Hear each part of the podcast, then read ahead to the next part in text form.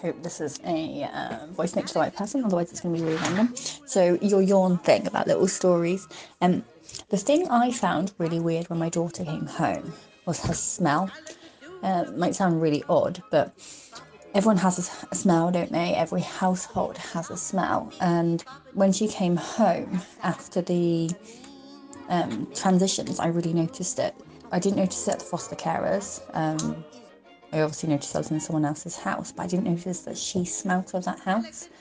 And I remember her coming home, and it was story time at bedtime, and she was sat on my lap for a story.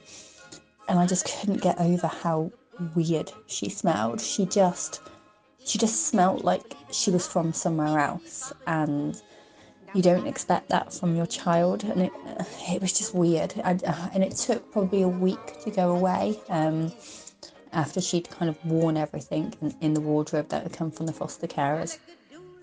And yeah she'd just been home a while she started smelling like she belonged but it just really threw me. And, and the dog was totally confused by her as well because he could kind of tell that she belonged to us.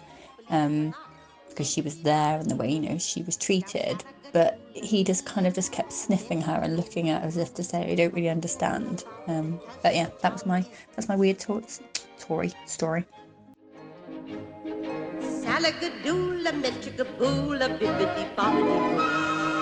Put them together and what have you got? Bibbidi bobbidi.